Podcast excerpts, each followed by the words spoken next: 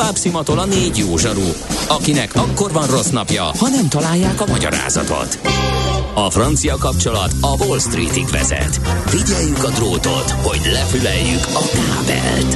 Folytatódik a millás reggeli, a 90.9 Jazzy Rádió gazdasági mapetsója. A pénznek nincs szaga. Mi mégis szimatot fogtunk. A Millás reggeli fő támogatója a Schiller Flotta KFT. Schiller Flotta and Rent a Car. A mobilitási megoldások szakértője a Schiller Autó tagja. Autók szeretettel. Jó reggelt kívánunk, ez továbbra is a Millás reggeli, a pontos idő pedig 9 óra 12 és fél perc, Kántor Endre a stúdióban. És Ács Gábor. És uh, megyünk tovább azonnal a Mesél a Múlt uh, rovatunkkal, amelynek uh, főszereplőjéről már a múlt héten nagyon röviden megemlékeztünk, de kíváncsian várjuk, hogy Katona Csaba mit mesél nekünk Komlós Jánosról. Nem ma, és nem mi találtuk fel a spanyol viaszt. Mesél a múlt. A millás reggeli történelmi visszatekintő rovata akkor, abból az időből, amikor pödört bajusz nélkül senki nem lehetett tőzsdeüzér. Érdekességek, évfordulók, események annó. Mesél a múlt. Így trédeltek dédapáink. És a múltkor elmeséltük azt a uh, anekdotát, ami művészkörökben közismert, mely szerint Latinovics Zoltán bement a mikroszkóp színpadra megnézni egy előadást, találkozásukkor Komlós így szólt Latinovicshoz, nem tudom miként üdvözöljem itt önt, mint Latinovics Zoltánt, a híres színészt, mint Latinovics földbirtokos fiát, vagy mint a legidősebb gondelunokát. Latinovics pedig így válaszolt, én sem tudom, kinek köszönjem meg. Kolmos Jánosnak a mikroszkóp színház igazgatójának, az egykori ávós katonatisztnek, vagy a zsidó rabbi fiának. Hát igen. És ebben sok minden benne volt, ugye Csaba? Szia, jó reggelt! Ebben minden, ez a legdurvább az egészben, hogy ugye megint csak azt tudom mondani, hogy már többször idéztünk ebben a műsorban azt a bizonyos olasz mondást, a Sino Nevero a Bentrovato, hát ha nem is igaz, de jellemző. Tehát lehet, hogy ez pont így, pont konkrétan nem hangzott el Latinovics, illetve Komlós között, de akár el is hangozhatott volna, másról pedig a helyzetet tökéletesen jellemzi. És itt akkor egy megint a súlyos etikai kérdéssel fogunk szembenézni, hogyha megidézzük Komlós János alakját, szellemiségét, úgy tetszik életművét. Ugye 1922. február 9-én született, tehát ha úgy tetszik, száz éves lett volna, ezzel mindig óvatos vagyok, szerintem szerencsésebb úgy fogalmazni, hogy most volt a születésének a századik évfordulója, mert ezt már elhangzott ebben a viszonylatban is mások kapcsolatban, idén lenne 200 éves, nem lenne. Tehát száz, száz még csak-csak esetleg. Az, az igen, esetleg, igen, igen. Az még benne van a hiba határon belül, a 200 mhm. az már necces. De hát Komlóst illetően alapvetően, miért áttekintenénk az életútját, tényleg azzal a fájdalmas dologgal kell szembesülni, hogy a emberben van egy vágy arra nézve, hogy ha valaki tehetséges, okos, érvényesülni tud, letett valami értéket az asztalra, akkor ő etikailag is hibátlan, de legalábbis nehezen kikezdhető legyen. És hát sajnos ez, ez, ez a fajta egyensúly, ez nagyon sokszor megborulni látszik, és ez nem gyakorol jó hatást az emberi lélekre, hogy finom legyek. És Komlós esetében tényleg ez a helyzet. Mert hogy Komlóst elsődlegesen a közvélemény a Kádár korszakban úgy tartotta számon, mint tényleg kiemelkedő újságírót, egy művelt embert, aki egyébként valóban kabaré igazgató volt, humoreszkeket írt, jeleneteket írt, konferencié volt, csak úgy, mint például Kellér Dezső, akinek ugye meg volt a jellegzetes mozdulata, hogy fogja a függönyt, és műfordító. Tehát egyáltalán egy, egy irodalomban, újságírásban, publicisztikában, humorban jártas úriemberként. Ugyanakkor azonban, ha megvizsgáljuk az előéletét, akkor kiderül, hogy nagyon-nagyon sötét színek árnyalják az ő jellemét, és azt hiszem, hogy ez az, ami, ami nehézé teszi az ő bemutatását.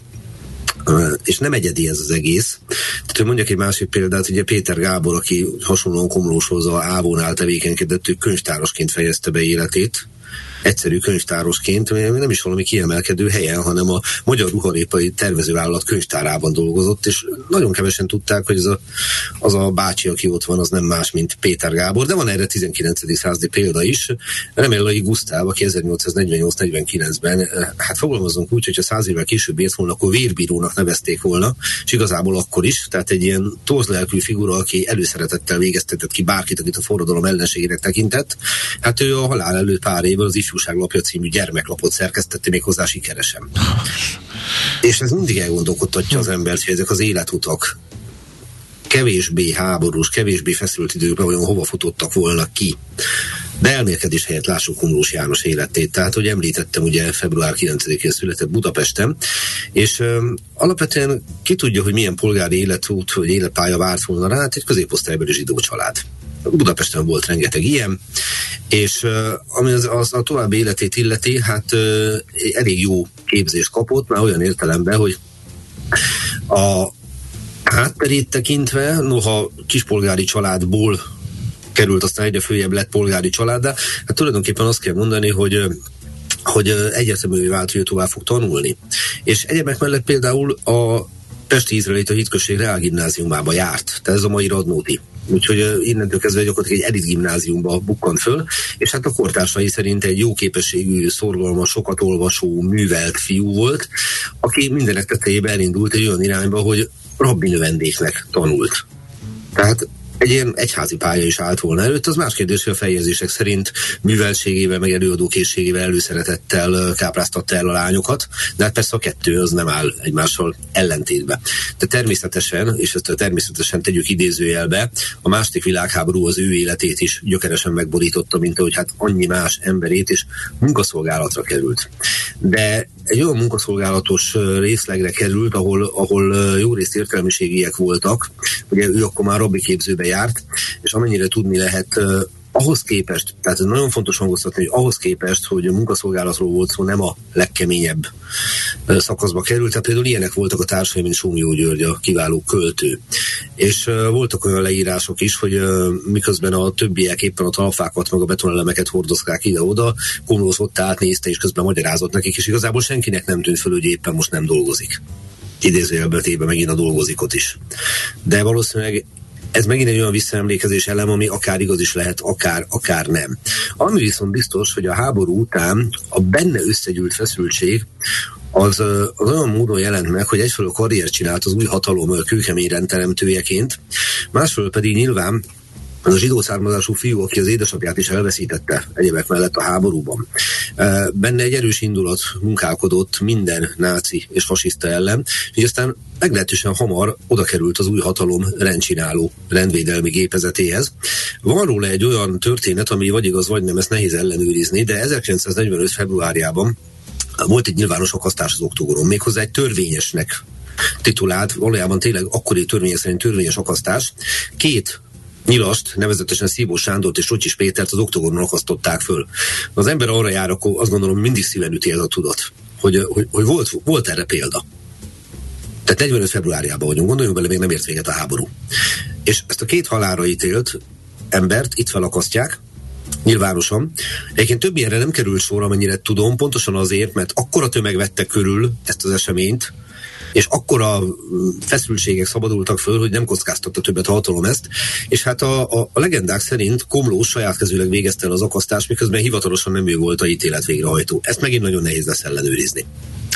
De azt gondolom, hogy a komlósban munkálkodó indulatokat, ezeket a ordas indulatokat innentől kezdve ezzel nagyon jól lehet jellemezni. Megint csak, hogy nem véletlenül róla terjedt el ez a dolog, és nem valaki másról. Mert hogy őt jellemezni lehetett ezzel és megpróbált ezzel párhuzamosan politikai karriert is csinálni, a szociáldemokrata pártba lépett be, de hát innen aztán viszonylag hamar átkerült ugye a kommunista pártba, már 1946-ban, tehát 45-ben lépett be a Szozdem pártba, és 46-ban pedig a, a másikba a kommunista pártba, és hamarosan aztán az államvédelmi osztálynál csinált karriert, Szegedre került 1947-be. Itt megint egy olyan információ van, ami, ami az emberi megrendít. Én azt gondolom, hogy sokunknak kedves írója Janikoszki a nemzedékeken át. Igen. Gondoljunk csak bele, hogy hány könyve ment keresztül a kezén, ki tudja hány nemzedéknek. És maga Janikovszki Éva szerencsére nem érintett ezekben a dolgokban, de a férje, Janikovszki Béla, a hasonló karriert futott be, mint, mint Komlós János. Tehát az ÁVO egyik legkeményebb, legkegyetlenebb allató tisztja volt, és számomra ez egyszerűen nem áll össze. Mm. Tehát ez most nagyon szubjektíven mondom. Igen. Nem, hát ez baromi nehéz feldolgozni ezeket nyilván. Teljesen más mentalitással, lelkiállapottal azonosítasz egy ilyen, egy ilyen művészt, egy ilyen írót.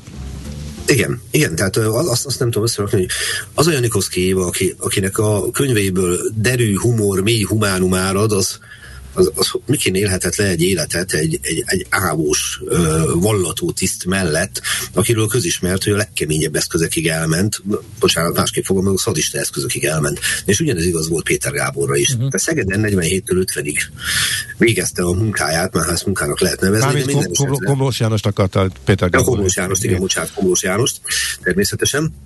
És az világosá vált, hogy abban a abban a helyzetben, amikor ő úgy ítélte meg, hogy úgymond a párt, vagy a magasabbnak ítélt eszme ügyét azt szolgálja, hogy páratlan gátlástalansággal lép föl, függetlenül attól, hogy ő maga úgy gondolja, hogy bűnös az, aki ellen a fellépést gyakorolja, vagy pedig nem. Ez világosan kiderült, hogy benne ilyen gátlások nem munkálnak.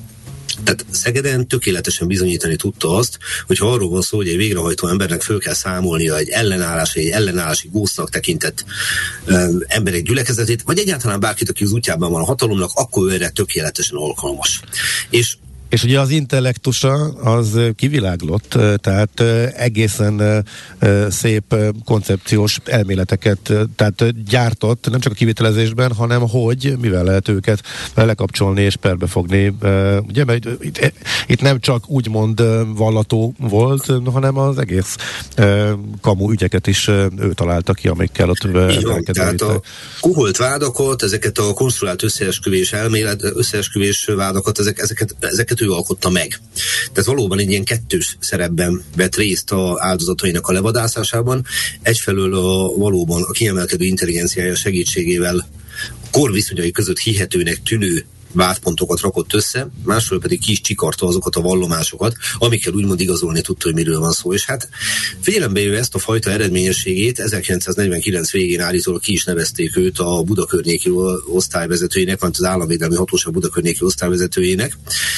Ezt elég nehéz megítélni, tényleg így volt, tehát Tabajdi Gábor kutatása szerint igen, de végül is 1950-től bizonyosan Pécsen tevékenykedett, és a pécsi tevékenysége az hasonló volt, mint a szegedi. Tehát ugyanolyan kíméletlenséggel járt el minden létező ügyben, és 53-ig tartott ez a karrierje. Itt érdemes megállni a, a számnál, ugye az évszámnál 1953, ugye itt a Nagy Imre akkor kerül először a miniszterelnöki székbe, ami a korszak viszonyai között enyhítésekkel és reformokkal jár, gondoljunk csak a Recski tábor felszámolására.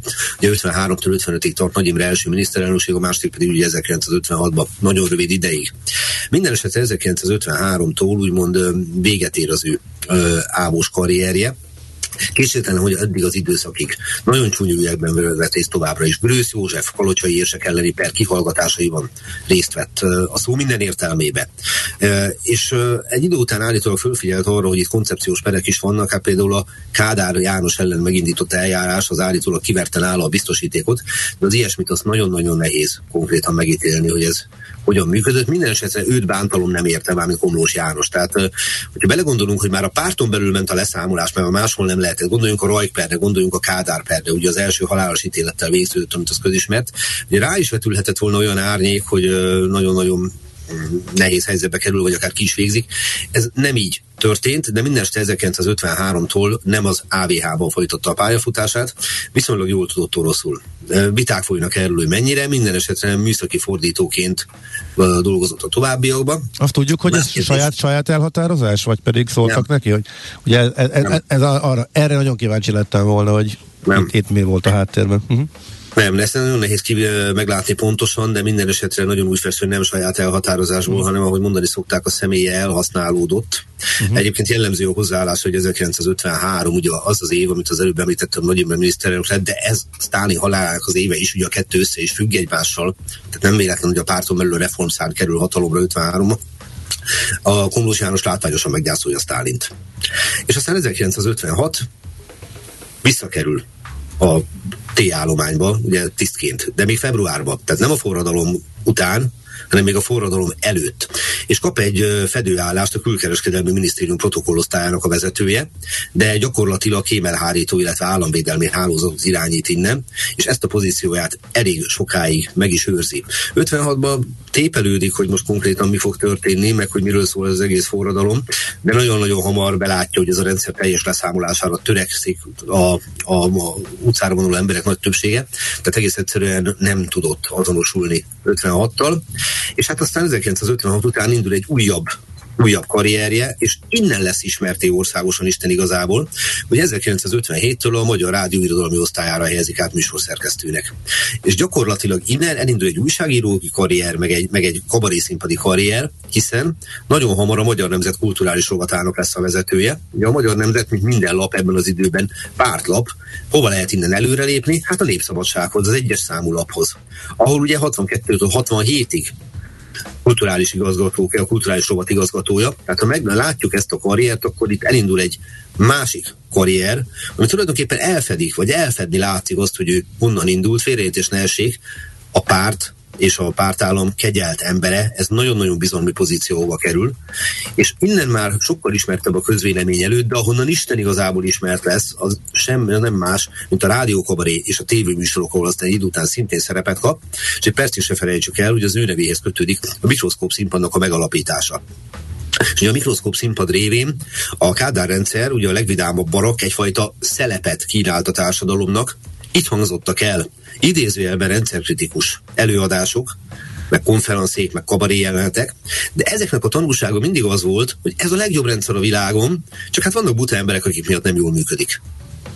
Ugyanakkor azonban abban a rendszerben, amikor semmilyen úgymond spontán semmilyen politikai kritikával nem lehetett illetni a rendszert, rendkívüli örömet okozott az embereknek, hogy egy ilyen helyen bemehetnek, és legalább valamilyen szinten felszabadultan nevethetnek. És hát kiemelkedő művészek szerepeltek a mikroszkóp színpadnál, például Harkányi Endre vagy Gera Zoltán, állítólag egyébként egyikük se jó szándékából kerül, jó, jó szívvel került oda, hanem arról van szó, hogy Komlós egész egyszerűen kiszúrta őket, mert látta, hogy jellegzetes kiváló karakterszínészek, és hát fogalmazunk úgy, hogy tett azért, hogy visszautasíthatatlan ajánlatot kapjanak, hogy itt szerepeljenek. És nyilván nem egy, egy, egy színésznek nem az az első számú álma jó esetben, hogy egy kabaré színpadon szerepeljen, lehet ilyen is, de mondjuk a Harkány Endre esetében ez biztos, hogy nem így volt, és hát őt konkrétan a Víg Színháztól csapliszta el, maradjunk annyiban, hogy Várkonyi Zoltán mindent megtett, hogy Harkány Endrét megtartsa, nem sikerült neki. Nem sikerült neki. Gera Zoltán meg konkrétan börtönből szabadult. Várkonyira kisebb volt a politikai befolyása. És illetve ah, pontosan, hát, ő, ő ilyen polgári csökeménynek számított, Komlós Jánoshoz mértem. És hát ne felejtsük el, hogy ki állt Komlós mögött, egy nagyon fontos ember, ugye Acél György, Acél elvtárs, aki tényleg mindenben meghatározó volt. És hogyha mondjunk valami pozitív dolgot is, két embert említenék meg, akinek a karrierje az összefügg Komlós Jánoséval, az egyik Marton Frigyes. Ugye hát én visszaemlékszem tizenéves koromban, amikor elhangzik a hétfői rádiókabari, akkor hányszor elhangzott, hogy rendezte Marton Frigyes. igen, igen. Összeállította Marton Frigyes, és így tovább, és Marton Frigyes volt az, aki felfedezett egy fiatal színészből gyakorlatilag teljesen másik pályára váltó úriembert, Hofi Gézát. Azt a Hofi Gézát akit ugye a magyar humor egyik kiemelkedő figurájaként tartunk számon, teljesen függetlenül világnézettől, meg minden mástól. Komlusztól távol állt az a fajta nyers, és a maga korában a mai megítélésnél sokkal nyersebbnek tartott úgymond alpári humora, de azt képes volt meglátni, hogy Hofi igazi humorista, és hogy egyfajta ellentétet tud képezni az ő jóval, mondjuk úgy, hogy elegánsabb konferenciainál. És Ilyen értelemben Hofi előtt megnyitotta a pályát, aminek persze lett egy olyan következménye Komló szempontjából, hogy nagyon hamar kiderült, hogy Hofira sokkal, ve, sokkal Hofi humorára sokkal inkább vevő a nép, mint sem a Komlós félére, de ezt Komlóst nem kártölította el attól, hogy Hofit továbbra is futtassa. Tehát ilyen értelemben Hofi Gézát ő helyezte el a magyar humornak a palettáján. Az más kérdés, hogy Hofi Géza aztán egy páratlan és nagyszerű karriert futott be. És hát ha ezt megnézzük, akkor láthatjuk azt a fajta kettőséget, amiről beszéltünk, hogy kétségtelen Komlós János nevéhez kötődnek értékteremtő munkálatok is, de azért, hogyha az egészet megnézzük, akkor én nem véletlenül fogalmaztam úgy, hogy hát az embernek a lelkét megrendíti ez a fajta kettőség. Hát igen, hátborzongató. Nekem folyamatosan ilyen Günther Gráciára fejemben, ugye Nobel-díjas íróként, akiről, aki saját maga jött elő azzal, hogy a Waffen SS tagja volt. Borzasztó. Bizony. Borzasztó dolog. Bizony, és ugye hány ilyet tudunk még felsorolni? Tehát amikor a amikor az ember ez mint a bunkós bottal vágnák fejbe, hogy ö, van valami, ami megérinti a lelkét, legyen ez humor, legyen ez valami más komoly alkotás, és akkor kiderül, hogy a maga az alkotó, mint olyan, az, az a gyakorlatban valami döbbenetesen mást volt képes úgymond képviselni, és mindezt önként is dololva. Igen. És figyelembe veszük azt, hogy maga Komlós ugyan állhatott ehhez hozzá, azt nagyon nehéz megítélni. Ami viszont biztos, hogy nem adatott neki hosszú élet. Tehát 58 évesen halt meg, ami akárhogy is nézzük, azért a 20. században az nem számít hosszú életnek. De tett, is, tett is ezért bőven, nem? Na, pont erre akartam utalni, hogy a jóisten tudja, hogy ez a, ez a fajta feszültség, ez hogyan és miként működött nála, de hát állítólag a napi egy konyak, és nem egy stampóra gondolok, az fix adagja volt. Most ez az vagy igaz, vagy, vagy igaz, vagy nem, de sokat ivott, ez nem kérdés. És rendkívül feszített, ha úgy tetszik, önromboló, ha úgy tetszik, bohém életmódot folytatott, és a felépései előtt biztosnak látszik, hogy ivott, és hát 1980. július 18-án halt meg, szívrohamot kapott, nem annyira meglepő módon. Ugye volt, aki úgy jellemezte őt, nem emlékszem a pontos idézetem a orvosom, hogy kimondta, de jó szöveg volt, hogy komlós, elbűvölő, okos, cinikus, magával ragadó személyiség volt az a típus, akitől igazán lehetett félni. És akkor rakjuk össze ezt a mondatot. Igen. Hogy ez mit jelent, mert egy elbűvölő személyiségről ugye nem az jut az eszünkbe, Igen. hogy akitől félni kell, de hát láthatjuk, hogy sajnos egy ilyen időszak volt. És hát, hogyha csak arra gondolok, hogy mondjuk a, a tényleg a Kádár korszak klasszikus kabaré közül a Luisa és Jenő, Sota Irénnel és Major Tamásról az őrevéhez fűződik. Innentől kezdve tényleg azt lehet mondani, hogy valóban valahogy maradandó része az életművének, de bár ne tudnánk soha az életének, nem azt mondom életművének, mert ez nem életmű, hanem a tevékenységek egy másik részéről, és innentől kezdve megint el kell gondolkodnunk azon, hogy az emberi természetben mi minden rejlik, gondoljunk csak a legyekurára, és még nagyon sok olyan irodalmi műre, ami ezt a kettőséget meg tudja jeleníteni, és igen, Günther Glasserre egy, egy iskola példa. Hát Csaba, nagyon szépen köszönjük, ismét sokat tanultunk és természetesen a századik, születésének századik évfordulóján kapcsán vettük elő Komlós Jánost, és kicsit néztünk be Katona Csaba történész segítségével az életútjába. Köszönjük szépen Csaba, szép napot neked! Én is köszönöm, és talán egy utolsó gondolat, ha már halála után posztumusz jelent meg az utolsó kötet, ennek ez volt a cím, hogy tiszta vizet a fejekbe. Hát, ahogy mondani szokták később állat.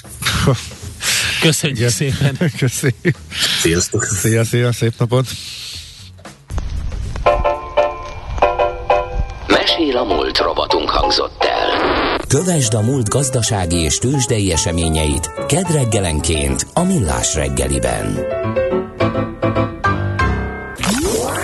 A hírek után már is folytatódik a Millás reggeli, itt a 90.9 jazz Következő műsorunkban termék megjelenítést hallhatnak. Kősdei és pénzügyi hírek a 90.9 jazz az Equilor befektetési ZRT szakértőjétől. Equilor, 30 éve a befektetések szakértője. Deák Dávid üzletkötő a vonalban, szervusz, jó reggelt! Sziasztok, jó reggelt, üdvözlöm a hallgatókat! Hogy fogadta a brutális GDP adatot a magyar uh, tőzsde? Igazából a magyar tőzsde akkor emelkedés nem tud mutatni, inkább a forinton láttuk meg Aha. ezt a nagyon jó adatot. Most 6%-os pluszban a Bux Index 51.550 ponton áll jelen pillanatban, a forgalom viszont egészen kiemelkedő, 2,1 milliárd forintot is meghaladja. Uh-huh.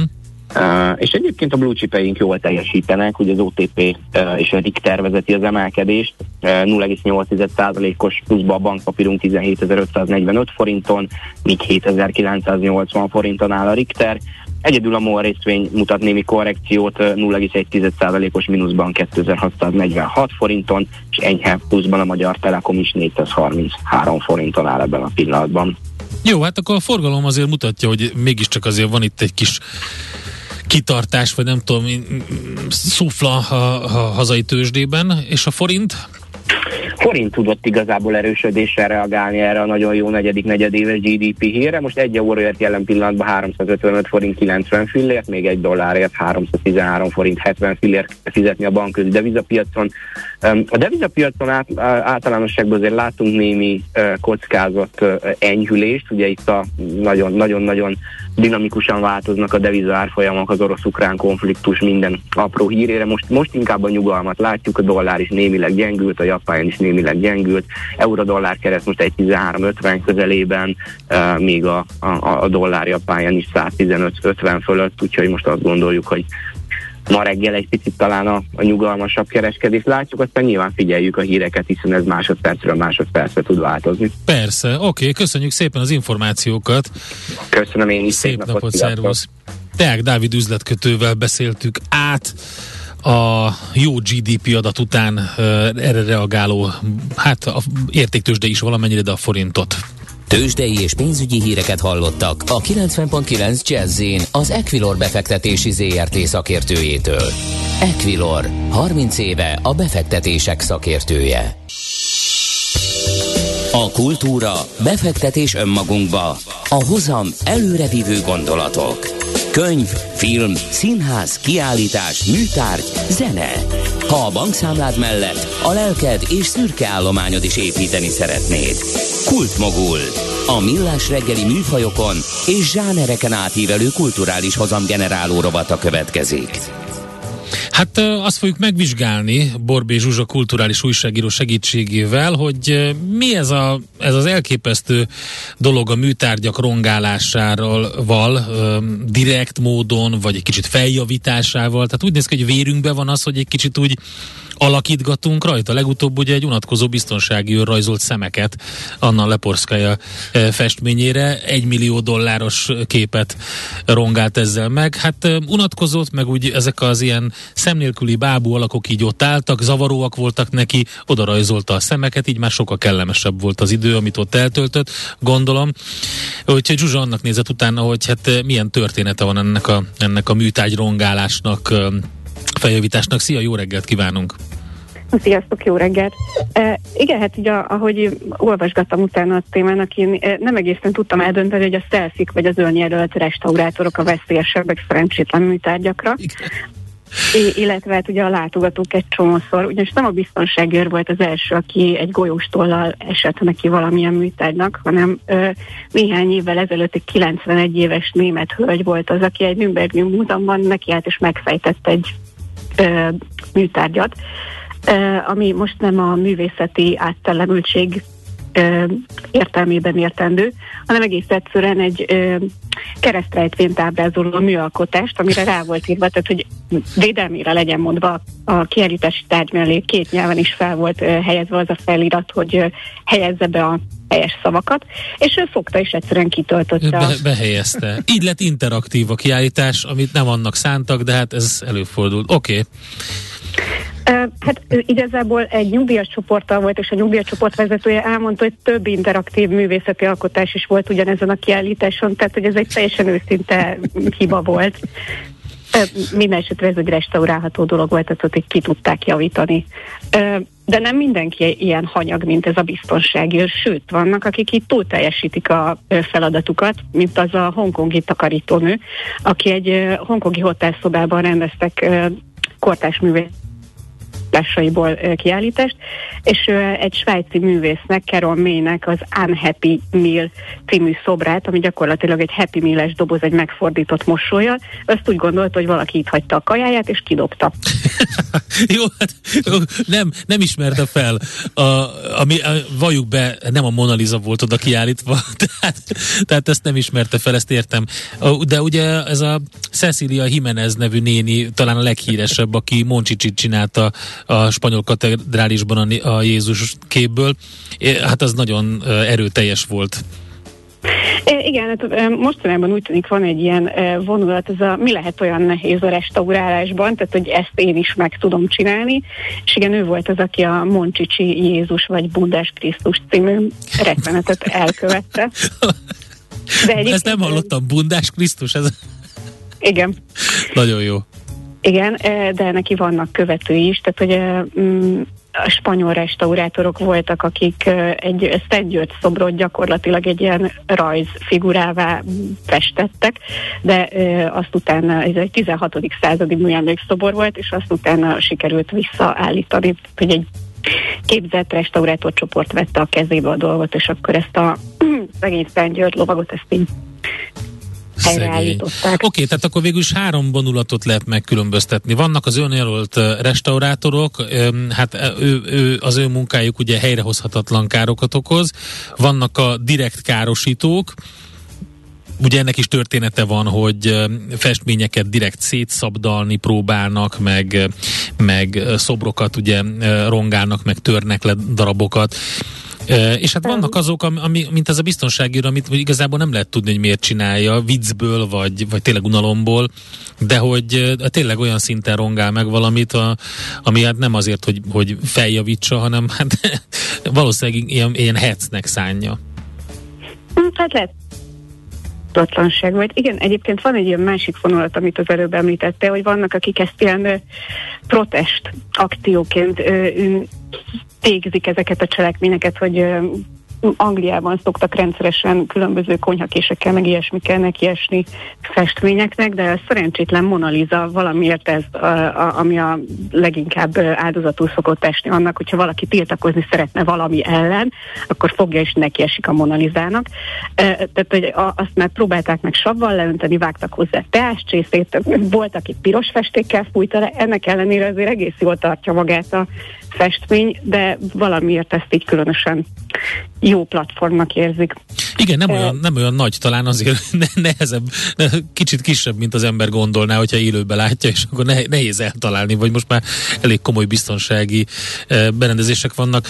És hát van, aki ugye sajátját pusztítja, mint a, mint a Banksy, a leghíresebb, ugye, aki magán az árverés után direkt mm, rongálódnak meg, vagy mennek tönkre, vagy ilyen self-distract üzemmódba az alkotásai, de aztán hozzá tartozik az ő művészeti megnyilvánulásához. E, igen, én ezt inkább egy ilyen állításnak gondolom, hogy ő ezt a, az ellen próbált fellépni, hogy az ő egyébként ingyenes és street art mm. alkotásait, amik nyilvánvalóan mindenkinek szólnak, azt ugyanúgy kisajátítja a művészeti szténa és a műtárgypiac, és megpróbálják pénzé tenni de hát ezt így igazából szegénynek így nem számolt az, hogy a műtárgypiac bármiből tud pénzt csinálni, tehát hogy a ledarált alkotást is még többére el lehetett adni. Szóval ez így visszaerre fordult egy kicsit. Um, de mi a helyzet? Úgy látom, hogy még mindig a szelfik a legveszélyesebbek. Tehát, hogy, a, a... O, hogy szelfiznek? Igen, a szelfizés az rengeteg múzeumon kívül és múzeumon belül egy csomó műtárgyat pusztították, küldtem nektek át egy pár videót, nem tudom, hogy azok közül meg tudtok-e majd osztani az olvasókkal, nézőkkel, hallgatókkal, hogyha nem, akkor a Papagénon hamarosan megjelenő cikkben meg lehet majd nézni. Jó. Uh, hogy előfordult, mert talán a leghíresebb az, amikor egy hölgy próbált szelfizni Los Angelesben egy kiállításon, és ott ilyen oszlopszerűen voltak egymás mögé rakva a ezek a kis kiállítási ö, tárolók, és az egyiknek neki esett, és ilyen dominószerűen az összeset ledöntött, ami mögötte volt. Ezeken pedig ilyen koronaszerű szobrocskák voltak, különböző, ö, tehát hogy volt, amelyik fából vagy műanyagból készült, de olyanok is voltak, amik aranyból, és ezek közül három károsodott maradandóan. Úristen. Igen, még egy selfie sztorit létszik. Tessék? Még egy selfie sztorit mondj, mondj nekünk, légy szíves. Hát volt egy, volt egy, itt ugye valamennyire helyre lehetett hozni a károkat, de két esetben is volt, egy portugál és egy olasz eset is volt, ahol szobrokkal köztéren egyébként ilyen több száz éves szobrokkal szerettek volna szelfizni, és felmásztak rájuk, és mindkét esetben ledöntötték a szobrot, és összetört. Hogy ezek ilyen... Mm. Mm, és ilyenkor előírják valahogy, hogy, hogy nem lehet szelfizni, vagy, vagy nem lehet. Tehát én azt értem, hogy a takarítónőnek a, a, a, azt, hogy amit művel, ugye nem tudom, emlékszel-e a, a Négyzet című filmre, igen, a, igen, amiben ugye volt az a, volt az a, az a, hát ilyen föld kis kupacok, vagy hamu kupacok az egyik kiállítóteremben, és ugye azt egy ilyen, egy ilyen takarítógéppel sikerült így ledózerolni a felét. Szóval, hogy, hogy ilyesmi előfordul, ezt megértem figyelmetlenségből. De az, hogy mondjuk tényleg a, a látogatók, akik miatt meg van nyitva a tárlat, ők teszik tönkre a tárlatot, azért, mert, mert túl közel kerülnek az alkotásokhoz, vagy, vagy, vagy ilyesmi, tehát ez, ez nagyon, ez nagyon, ez ér... na, azt mondja a hallgató, ne használjuk azt a szót, hogy érdekes, szóval megdöbbentő. Igen, ennek is van azért többféle verziója. Az egyik videócskán, amit átküldtem nektek, az a Sánkhái Üvegmúzeumban készült. Valaki úgy érezte, két hölgy, hogy ilyen három és négy éves kisfiúkat a legjobb ötlet az üvegmúzeumba elvinni. E, és a két kisfiú egy angyalszárnyat ábrázoló felakasztott alkotást e, rángat. Egyébként így azt lehet látni, hogy így e, próbálják a faltól egy kicsit elemelni, visszaengedni, és hát a, az üvegtárgy az nem viseli ezt jól, és egyszer csak darabokra hullik. E, a legbosszantóbb az egészben az az, hogy miközben a két kisfiú ezt csinálja, a két nő az a telefonjaival videózza a dolgot. Tehát, hogy meg próbálják ö, megállítani a gyerekeket, csak amikor már megtörtént a baj, és ott jól látható, hogy kordonnal van elválasztva a műtár, tehát hogy a gyerekek belül vannak egy uh-huh. kis kordonon. Uh, itt egy kicsit ilyen uh, Hát itt úgy döntöttek, hogy nem tudni, hogy megbüntették-e őket, vagy bármilyen kártérítést kellett nekik fizetni, viszont a múzeum fogta magát, és a műtárgy mellé kirakott egy képernyőt, monitort, és a monitoron végtelenítve ezt a kis videoklipet játszák le, amin ez a négy ember látható, amint összetörik, tehát hogy ez egy ilyen megszégyenítéses, példastatuálásos uh-huh. büntetés igazából nekik. Hát ilyenkor egyébként a büntetést azt, azt hogy lehet? Tehát egy megfizethetetlen, oké, okay, itt a Lepolszka festménynél uh, mondták, hogy egy millió dollár, de most ezt hogy fizeti ki ez az ember? Tehát ki van zárva, és aztán ha ki is fizetni esetleg, nem lehet reprodukálni magát az alkotást. Hát ez így nagyon változó, hogy ki az, akivel kifizettetik, ki az, akivel nem. Az egyik esetben olyat olvastam, hogy egy 51 éves sebész úgy döntött, hogy összeméri a kezét egy Mária szoborral, és letörte az egyik ujját a szobornak. Őt ott, a hely, ő turista volt valamelyik külföldi országban, és őt ott a helyszínen letartóztatták, és börtönbe került egy időre, de van, ahol pedig azt mondják, hogy hát így nem tehetett róla az illető. Például Tájpejben volt egy kis 12 éves kisrác, aki egy osztálykiránduláson megbotlott, és kézzel előre beleesett egy 17. századi festménybe Szóval, hogy ott viszont azt mondták, úgy tudom, hogy a Taipei kis eszme, hogy nem kell a családnak megfizetni a restaurálásnak a költségeit. Hát talán jobb lenne, hogyha az a furcsa, hogy ennyi eset után sem teszik hülye biztosabbá a rendszert. Tehát gondolnád, hogy ilyen, hogy nekiesik és dominószerűen eldönti az egész kiállítást, ilyenek nem fordulhatnának elő, meg gondolnak erre, meg hogy hogy lehet belesni egy festménybe. Tehát e, e, ilyenek előfordulnak. Na jó, oké, furcsa azért egy kicsit. Na, akkor az összeállítást és videókkal és különböző kínos és kellemetlen és vicces esetekkel a papagénon meg lehet nézni, amit te készítettél. Köszönjük szépen a Leporszkája festmény kapcsán beszélgettünk beszélgettünk Zsuzsával arról, hogy eh, milyen műtágy rongálások, direkt rongálások, vagy ilyen, hát egyszerűen restaurálási félek vannak. Zsuzsa, köszönjük szépen! Én is köszönöm, sziasztok! Kultmogul. A millás reggeli műfajokon és zsánereken átívelő kulturális hozamgeneráló rovata hangzott el. Fektes be magadba, kulturálódj! Te egyébként láttad ezt a festményt? A Leporszkája festményt? Nem, nem, nem, nem. Jó, ha, ha, megnézed, ha megnézed, akkor érteni fogod, hogy Aha. a lelki világát megnyugtatta szerintem annak a, a biztonsági őrnek. Úgyhogy, de közben a, nagyon vicces volt, mert a közlekedési infokban elhangzott egy olyan, hogy a Tejút utca, és viccből hát be, Megnézted, megnéztem, van? ott van a Csepelen, a Csepeli Rózsadomb mellett a második Rákóczi Ferenc útról, hogy egész olyan környék, ahol egy másik univerzumba kerülsz el, nem véletlenül a Jedlik Ányos gimnázium van ott, de ott van a Vénusz utca, a Mars utca, a Jupiter utca, az Orion utca, a Rakéta utca, a Kozmosz sétány, és, és még rengeteg más izgalom, tehát így a térképet nézegetve is a Kozmosz Park, és természetesen ott van, és van még egy közlekedési infónk Cseperről, ami egyébként meglepődtem. Elvittem Lömama autóját szervizbe Cseperre, de már egészen jól járható. A kvassai is írja Löpapa. Aki eddig csak bicikliről küldött információkat, de ezek szerint néha ő maga is dobozba ül, hogy az ő kifejezését használjam. Köszönjük szépen a figyelmet, ma is, holnap természetesen ismét Millás reggeli 6.30-tól.